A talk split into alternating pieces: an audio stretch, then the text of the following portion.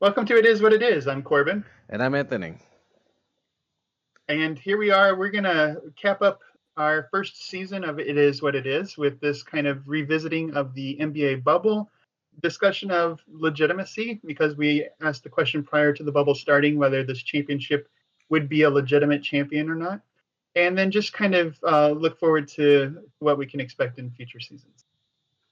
Yeah. And, uh, there was a lot that happened in this bubble. It was rather interesting. Uh, I wish that I remembered all the things that I said, but I definitely didn't think that the bubble was the best idea, and the NBA proved me wrong. Um, but then we had like, you know, a ton of really good discussions just about, you know, the narrative that happened over this bubble. I wanted to say the summer, but it began in the summer and it's fall now, man. right. uh, the big line is this is the longest NBA season ever, and it's so true. It's been more than a year, more than 365 days for one season, which is normally less than half a or about a half year. Wow, is that so, true? Did the season technically start like this week last year? Yeah. Wow. Yeah, it was like October 9th through October of 2019 through October was it 13th or whatever like 13th, it was. Yeah. That includes yeah. like um the press day and all that stuff, like preseason preseason stuff. I don't remember. I don't okay. remember. I just heard that statistic. Yeah. That's crazy. So, uh, what kind of impressions do you have as we wrap up this NBA season? Yeah, I, I know I joked before we started that we could just call this episode Corbin was wrong. So I just want to kind of highlight I was pretty much adamantly opposed to the bubble happening. I mean, I obviously wanted to see more basketball. I was um, sad to lose so many great storylines from the season, and I thought uh, that the people that had put forward such effort, it would be nice to see them be able to close it out and and see if they could become champions or not. But when this started to back up in July, I thought this is inappropriate. We're not ready to have people mingling together. It's going to be too hard for the players. They're going to be separated from their family for our entertainment. Like I just, I was against it in so many reasons, and I thought there was going to be a lot of injuries. But uh, I have to say, the bubble was a complete and total success, and pretty much everything I predicted, which we can go into detail in a little bit, uh, I, I was wrong on pretty much everything. The thing that was interesting about the bubble is um, around the time, like when they were talking about it getting started, the number of COVID cases were, you know, it was high because that was the pandemic, like it was the beginning of the pandemic. But it wasn't even like our high season until the NBA was getting started. And then like they picked Florida because it was a safe site. And it turned out to be one of the worst places for COVID in the country. Um, but the NBA, to its credit, managed that situation perfectly and essentially kept everyone isolated. There were instances of a couple of players getting COVID, but it was like before, like they had left the bubble, got COVID, and came back and quarantined. And since the bubble happened or started, you know, there were no cases of COVID, or at least the NBA is not releasing that. Are they going full NFL in this case? Yeah, yeah. No, I, have heard that they. Uh, I think that they've been transparent with those numbers with the media, but uh, I definitely, especially when Zion Williamson left and got a, a, the ability to early release back into the bubble without a full quarantine, I was like, oh man, this is exactly the problem. This is why it's not going to work. Right. And of course, it did work. It was it was fine. He had um, sufficient testing and, and was not a threat. So and all we learned um, from his absence, and all we learned from his absence was that he can't run and he uh, looked more injured than when he left. right. Yeah. So uh, a list of some things maybe are going through some things that I was wrong about. I definitely was rooting for and predicted a Clippers Raptors finals, and while that was a little bit of a long shot, I I honestly thought it was probably the best, the most likely scenario, and it was not. I want to as as we rattle through this list, I might just edit, you know, me going wrong onto with a little red stamp on your video every time you say something. nice, nice. That's well deserved. I'm yeah, pretty sure. I, I predict... Go ahead. Go ahead. I'm pretty sure that I said um, Lakers Bucks only because I didn't think that the bubble would change much. And like even though Lakers were still in the finals, there were moments where it didn't look like they would be there, and um, everything else about the bubble, other than the Lakers' path, was you know a very big surprise. So I'm kind of happy to have been wrong in that regard. Yeah, I think related to that, a lot of my predictions were based on anticipated problems that that would each team would encounter and them not being able to overcome them. I think I was actually right about the problems. I was wrong, however, because people did overcome those challenges. So most of the reason that the outcomes don't match my predictions is because not because the problem didn't crop up, but because they were able to handle it, and I was wrong about that. Uh, for instance, I thought returning to the bubble was going to mean horrible three three point shooting across the across the league, and that therefore half of the teams that were there that banked on a three point offense were going to be horrible. And instead, three point shooting was like out the roof. Uh, the the shooters were generally better than during the regular season. And I thought the opposite. I thought the shooting was going to be like mind-blowingly good, and it was better, but it wasn't so noticeably better that the game was very different, which I was worried yeah, about. That's, yeah, that's a good point. Can I ask a question before we continue with the the list of who's who in terms of wrongness? Sure, yeah, let's prolong this. yeah. prolong the wrong. Um so my question is, it, you know, typically we make a stance on something, uh, people in general, right? And you hear it all the time. Uh, how do you feel about the idea of changing your mind on a topic or an argument?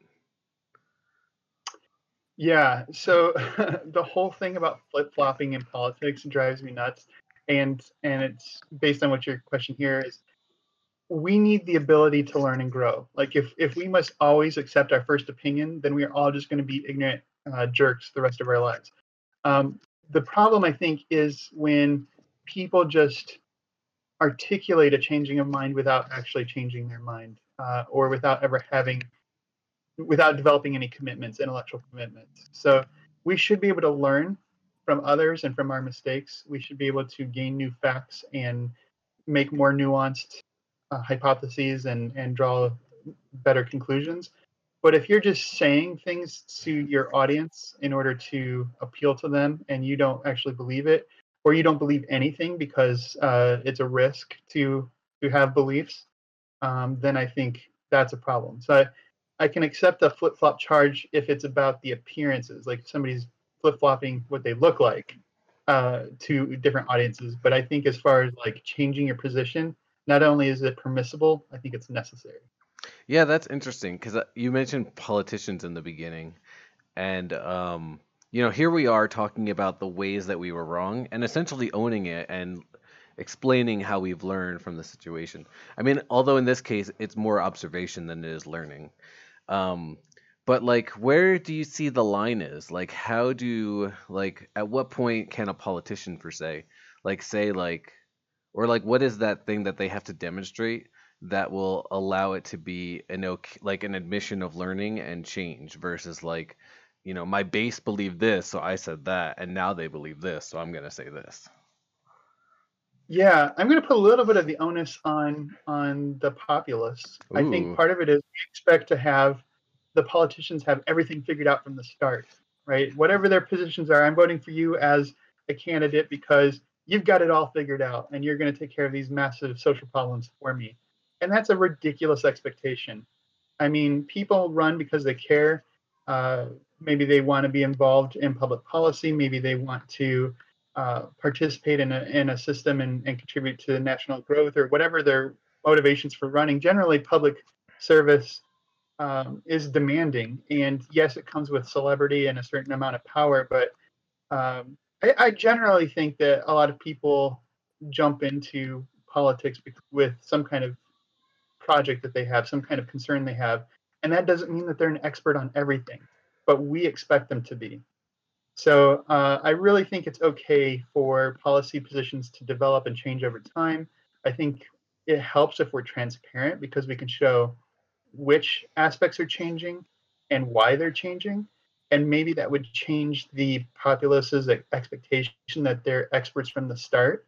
I think everybody's worried about being wrong because we actually do hold people really heavily accountable for uh, for not agreeing with us, and and that's a rough position for anybody in the public to to sit in. Yeah, I would feel I feel that that's uh, it's an unfair position. You talked about this idea of being an expert, right? But we don't elect politicians to be experts.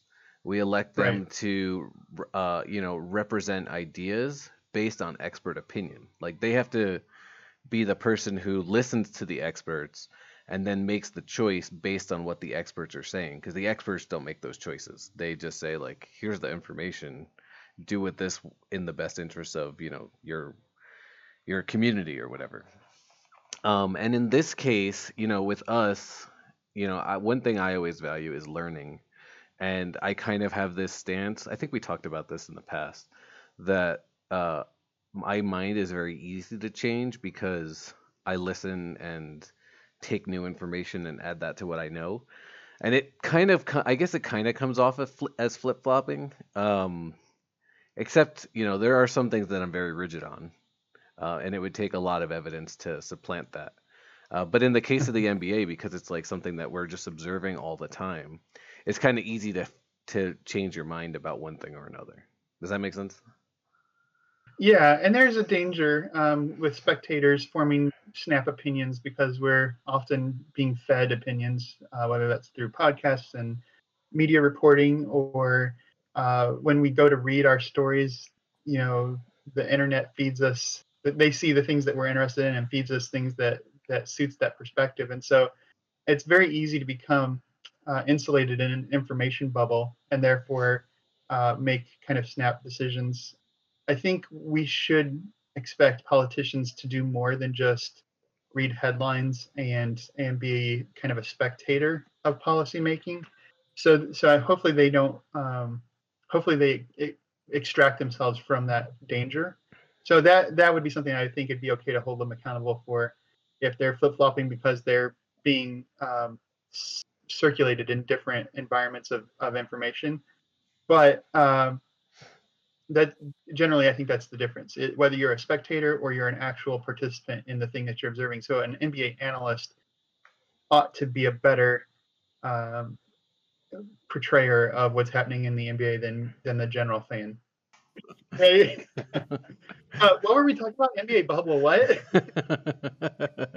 All this to say, uh, I did want to introduce. Um, we talked. I forget which week it was. When did Roderick Chisholm come up? uh, yeah the libertarian um, free will and libertarianism Yeah. Okay. So I wanted to just name drop him again. Uh, you know, fan of the pod, listens all the time. Uh, um, what I wanted to mention was one in my research on uh, libertarianism. Uh, his name came up, and there wasn't a whole lot in his wiki article about him. It was, you know, about the philosophy that we ended up bringing up. But then there was this nice little subsection all about Chisholming, which I found really funny. And it is basically this idea that he would present a thought experiment, and when confronted with evidence that uh, was counterfactual to that, or you know, presented holes in the in the thought experiment, he would change aspects of the experiment and kind of like argue that thing.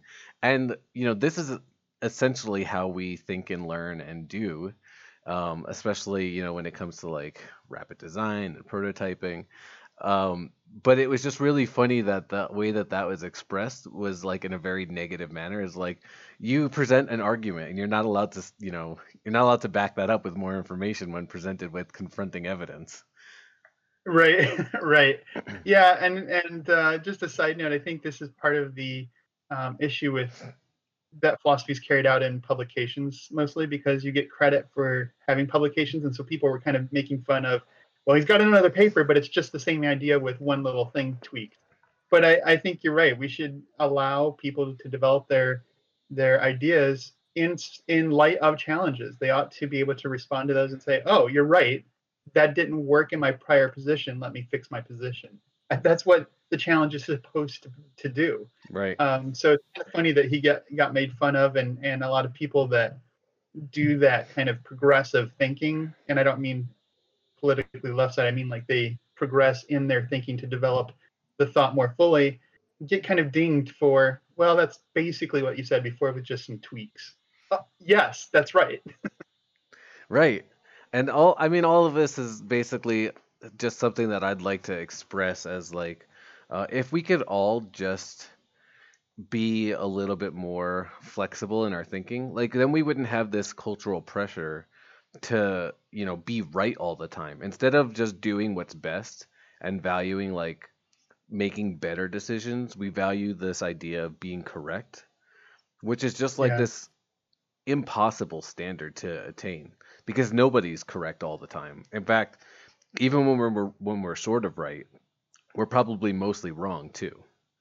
And uh, you, Yeah. you can't just like you know base everything on being 100% correct. And so like uh, this idea of Chisholming really kind of I think highlights that idea is like it's okay to modify your ideas, especially because we're learning and growing all the time.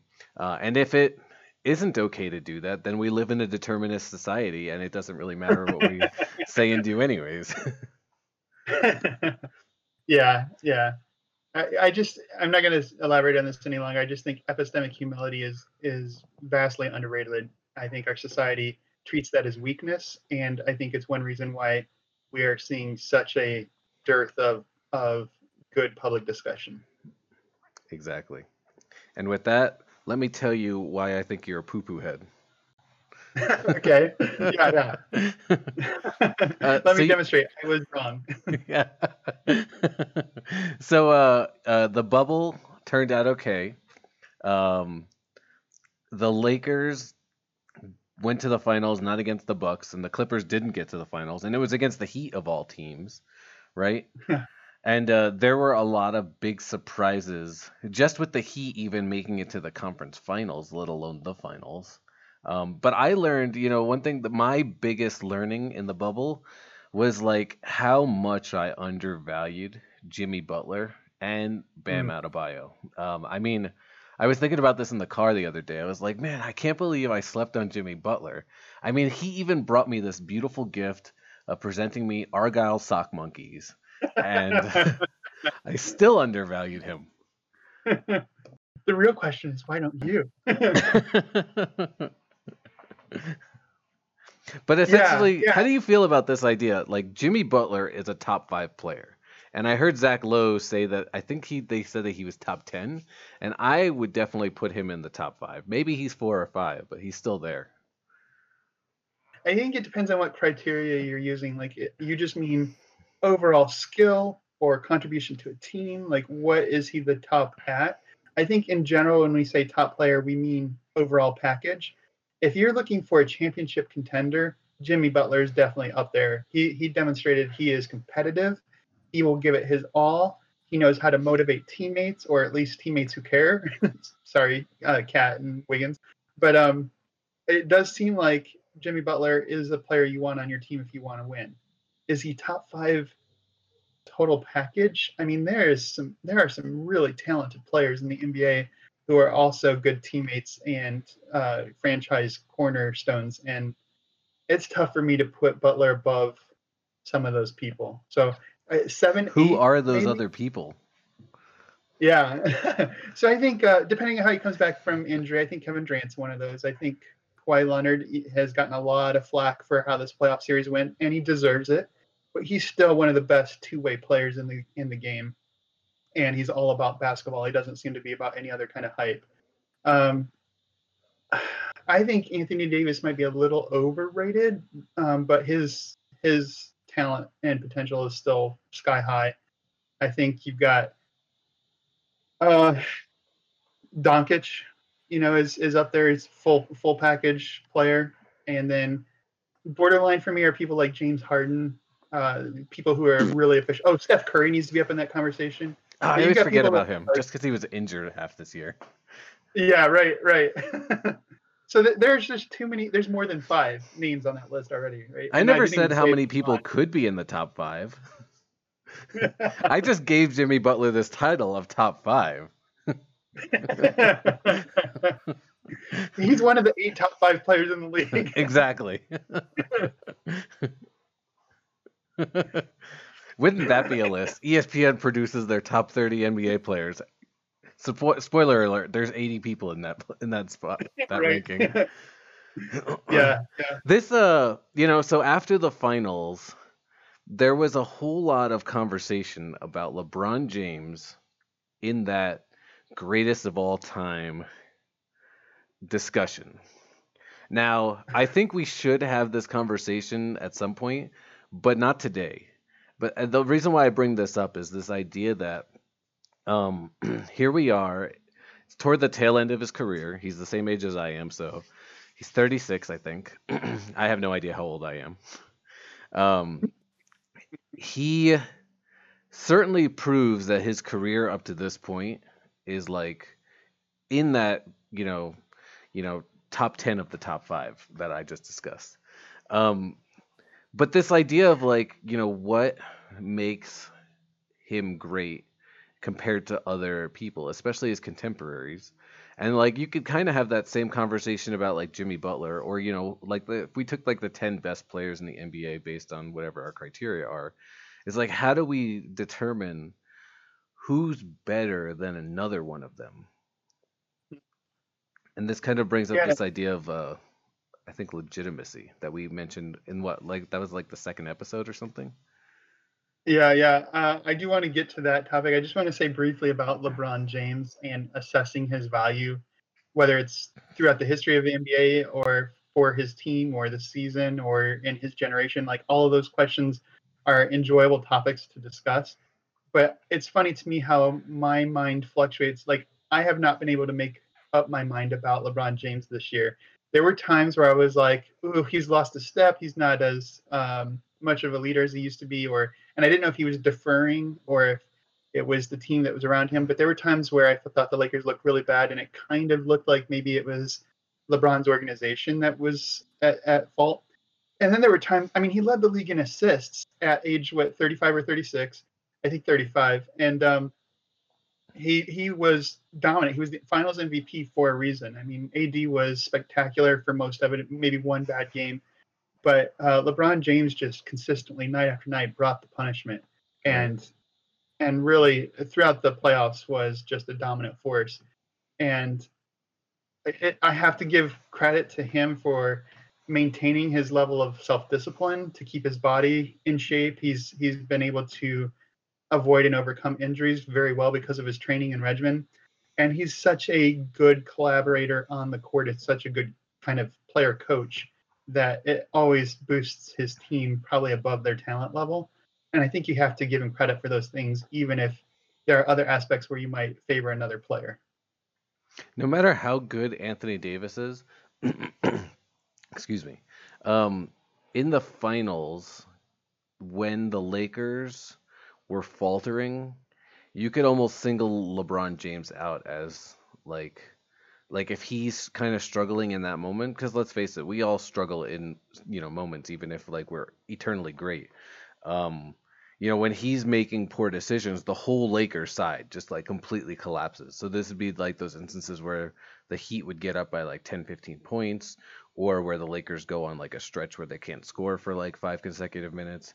Even with great supporting cast like rondo who is like one of these like extremely gifted decision makers like has been throughout his whole career. When you have a transcendent talent like Anthony Davis who you know when you have this kind of supporting cast you could think that they would fill in these gaps but it just kind of just shows you how good of a player LeBron James has to be if when he's struggling there's nobody else who can fill that vacuum temporarily even for Mm-hmm. like 30 seconds at a time. Yeah, yeah. So the question of legitimacy, one was I think you were asking what kind of criteria would we use to make this decision about LeBron in the various categories, best of all time, best of his generation, and so forth. But also when we started talking about the bubble, uh, I brought up the issue of whether this the champion of this bubble would have an asterisk next to their their title, and I was wrong.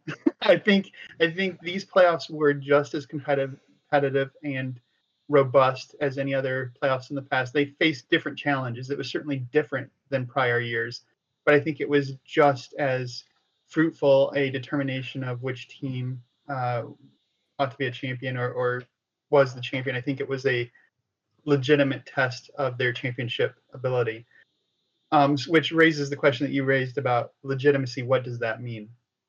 So before I throw in just a little bit of philosophy. Do you have any uh, initial thoughts about what do we mean by legitimacy? Yeah, I'll say this. Uh, so we were talking about like in the context of this as an asterisk year, uh, possibly, you know, because of all the circumstances, whatever.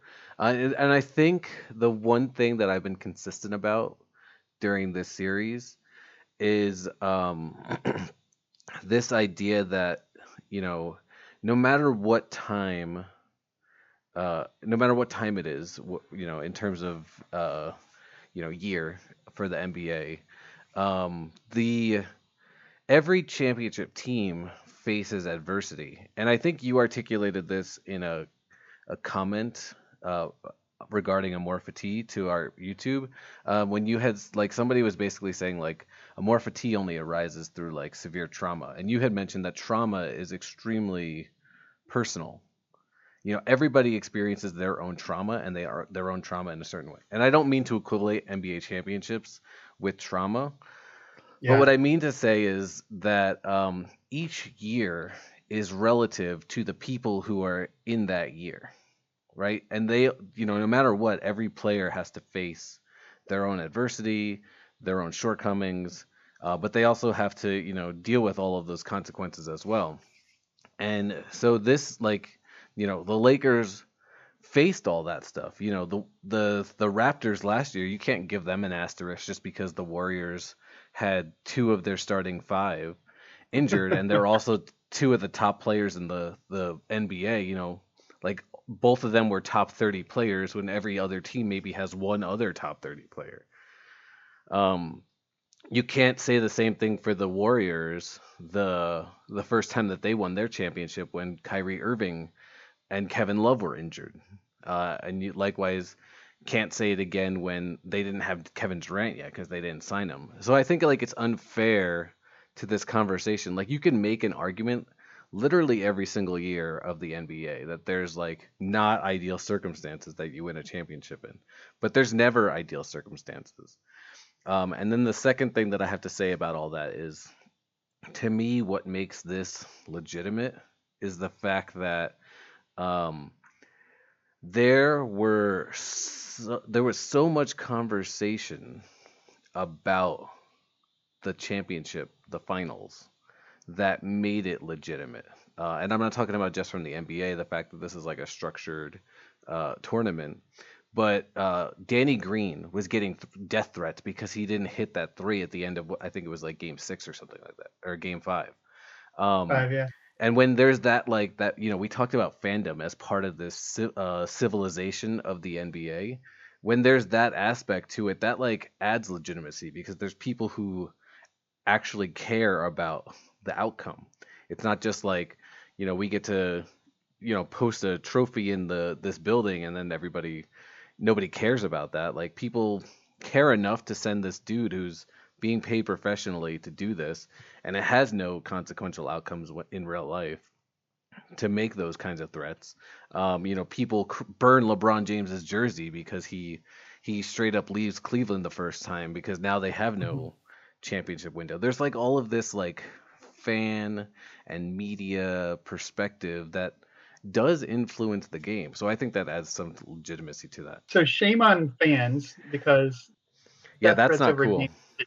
Yeah. Uh, and burning jerseys is a little bit more symbolic. I don't have as much of a problem, but it's still, to me, a ridiculous overreaction. Um, but I think what you're raising are some interesting questions that have plagued philosophical discussions about legitimacy and validity uh, in, in, in different schools of thought and over time. So I think one kind of, I don't want to say default position, but a dominant position has been that for something to be legitimate is to satisfy or be grounded on an absolute criterion. So something that would exist regardless of perspective or the people involved.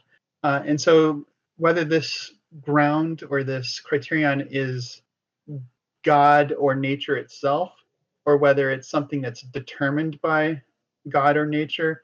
It's something that is outside of any individuals or societies and thus can't be altered. It's an ultimate justification or an ultimate standard by which we would judge something to be legitimate.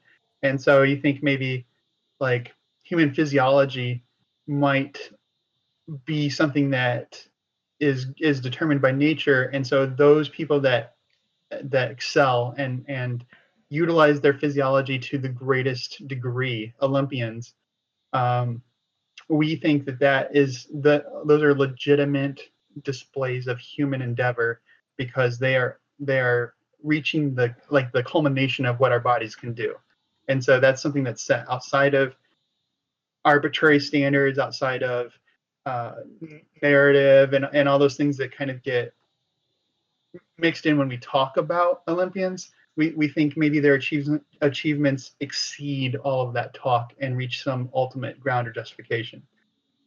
However, uh, what does it mean to have a norm in nature? And if you, you know, the questions about whether God ultimately is is the, the has the ability to set criteria that matter for us, right? So, so one question is: Are standards independent of us in such a way that it doesn't matter what our attitudes are about them, or must they also matter to us? So, they, since they're about the things that we're judging, must we consider those standards to be themselves legitimate and appropriate for our judging? And that raises kind of the question that you brought at the end. Maybe it's there's the question of legitimate by what standard and legitimate to whom and i think you have to bring those two pieces together to determine whether something is is legitimate. And so often in history philosophy it's only been the former question. And i think more recent years the second question has dominated to the exclusion of the former. So i think we need to bring both of these conversations back together. Yeah i like that. And uh you know just to give you so you're not always wrong uh this idea of, of feeling right was we talked about that uh, when we were talking about the NBA as a as like a culture, a civilization, essentially. Um, that the fan experience can't be external of like the NBA team itself because there's you know there's definitely information exchange.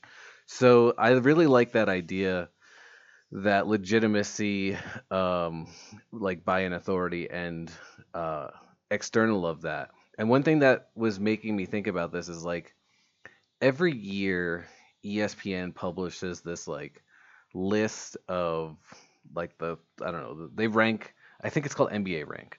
They rank like every player in the NBA. And every year people get all up in a tizzy about it because you know uh, inevitably their favorite player doesn't get ranked that high or gets ranked too high or whatever.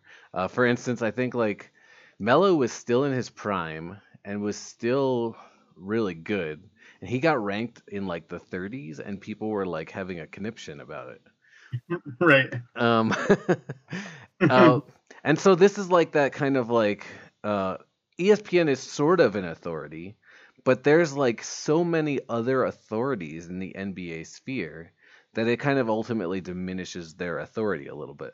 Now like if the nba came out with a nba rank and it was like officially sanctioned by like GMs or you know coaches ranked rated players and this was like a computer algorithm that just sorted everything then that would probably have a little bit more validity because this is like the coach is doing it. Of course now there's going to be like player outcry and stuff like that.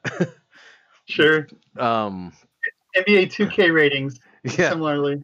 Players NBA being upset they're rated. NBA 2K ratings I would argue probably have more weight than ESPN rating. Right. Um but all that's to say like uh the NBA when they came out with this like list of the 50 greatest players um they there was weight to that list you know like when Patrick Ewing made it obviously Michael Jordan was going to be on it like there's all these great names and like to be on this list it's sort of like getting your name in a museum which adds to that legitimacy thing because now it's also like cultural history whereas when ESPN does it it's just like op-ed Yeah.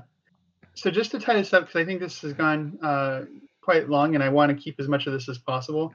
I would just say that applying what I said about legitimacy to the NBA bubble, we had the organizational authority. So the the determination of what a champion is was set by the NBA, the National Basketball Association. So there's your kind of standard and criteria. But then there's the to the fans was that sufficient? Was satisfying those criteria enough to legitimize the Lakers as a champion? and from what I'm hearing, I think fandom is accepting that this Lakers win was a robust and full championship. There's a few people that are are crying foul, but they're they're very much in the minority from what I've been hearing. Yeah, boohoo to them because there's no like Twitter hashtag labeled like boycott NBA or boycott Lakers. You know, everybody like all the media outlets, uh, majority of the fans recognize the Lakers as the champion, and so you know even though the NBA standardized the championship, uh, the fans accepted that, even if they don't, you know, necessarily accept that. So I think that kind of like uh, puts the end to that. You know, let's just put the stamp on it. Legitimate. it is what it is. It is what it is. Uh, before we wrap up, I think uh, we just have a little bit of house clean, house clean keeping, housekeeping, cleaning. Yeah, what do you prefer? Keeping, because I don't like to clean. I like it, or I don't like it. right. In in a conversation between the two of us, what makes something legitimate? If there's only two perspectives.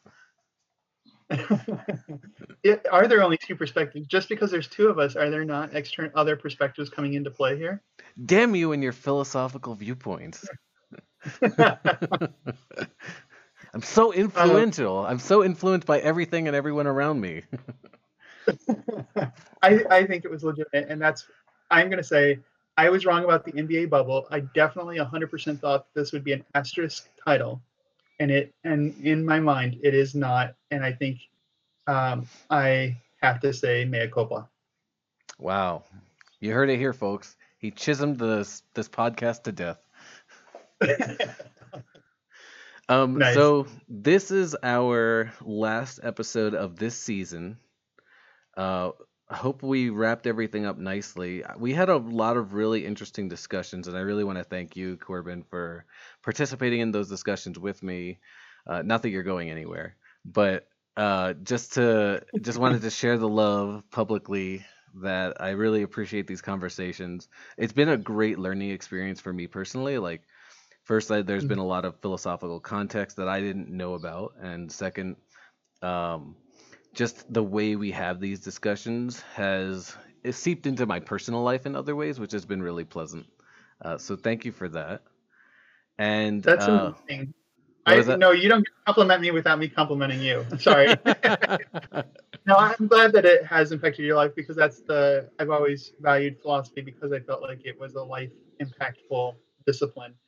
But I have to say that I was feeling a little burned out and dis- despairing about the impact of philosophy in society and you're motivate motivating me to do this podcast and to get back into learning and thinking about these ideas has been uh, enriching for me in tremendous uh, ways. And of course just the friendship and camaraderie of of talking with someone who uh, enjoys uh, like helps make life fun but does it with an uh, an eye towards the gravity of what life has to offer. Well, thank you. That was very beautiful. um, so we're gonna go away for a little while. Uh, we're gonna come back. I promise. Mostly, we're just gonna spend time working on the presentation of this podcast. We want to make the, the the video footage better. We want to add some title sequence. We want to make it easier to find. That's the biggest thing. Yes. um, yes. and we're going to come back also with even better discussions. I hope that we can add some guests. I'd love to be able to add some live streams where people can join the conversation with us in real time. That would be really fun. So we're just going to go away and try and figure all this stuff out and then come back. I think we're aiming for the start of the next NBA season, right? Uh, depending on when that is, but if they're predicting like uh, MLK Day in January, that sounds about right. Yeah, so it'll take us a couple months to get there, and uh, we're gonna just keep delivering this hard-hitting NBA and philosophy news. Could you imagine if there was a podcast that like delivered philosophy news? I, I'm embarrassed to say that since it's my discipline, I should know whether there is, but there are so many philosophy podcasts, I don't actually know. Um, I suspect that there is something already that does that. I've been on this NBA subreddit of philosophy. Uh, sorry, not NBA. This Reddit on uh, philosophy, and it's kind of funny that they post all these articles on there under the guise of philosophy, but it's really just like one man's opinion of stuff. a lot of times, and I mean, really, like I don't want to like downplay careful, philosophy. Careful, yeah. but let's be it's real.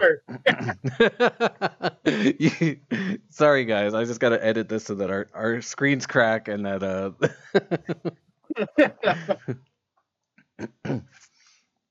but we'll come no, I'm sorry. I'm sorry. I didn't mean to cut you off. I was just like, uh, that it, philosophy is just an opinion that drives me nuts.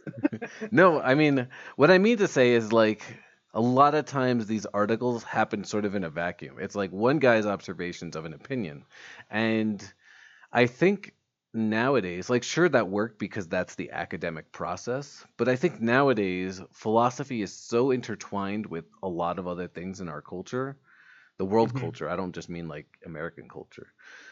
uh, That I feel like having these discussions is really what philosophy is all about. And it's not just about personal opinion. It's like a sort of, you know, as much as it can be, objective analysis of our world. And I say as much as it can be because, as we've discussed many times, there's so much metaphysical layer going on in our in our world that I can't even identify if if this is our world, if I'm perceiving a simulation, if I'm even able to make the choices that I'm making. Um, maybe it's all just a narrative in the first place, but no matter what, it is what it is. It is what it is. Thanks, everybody.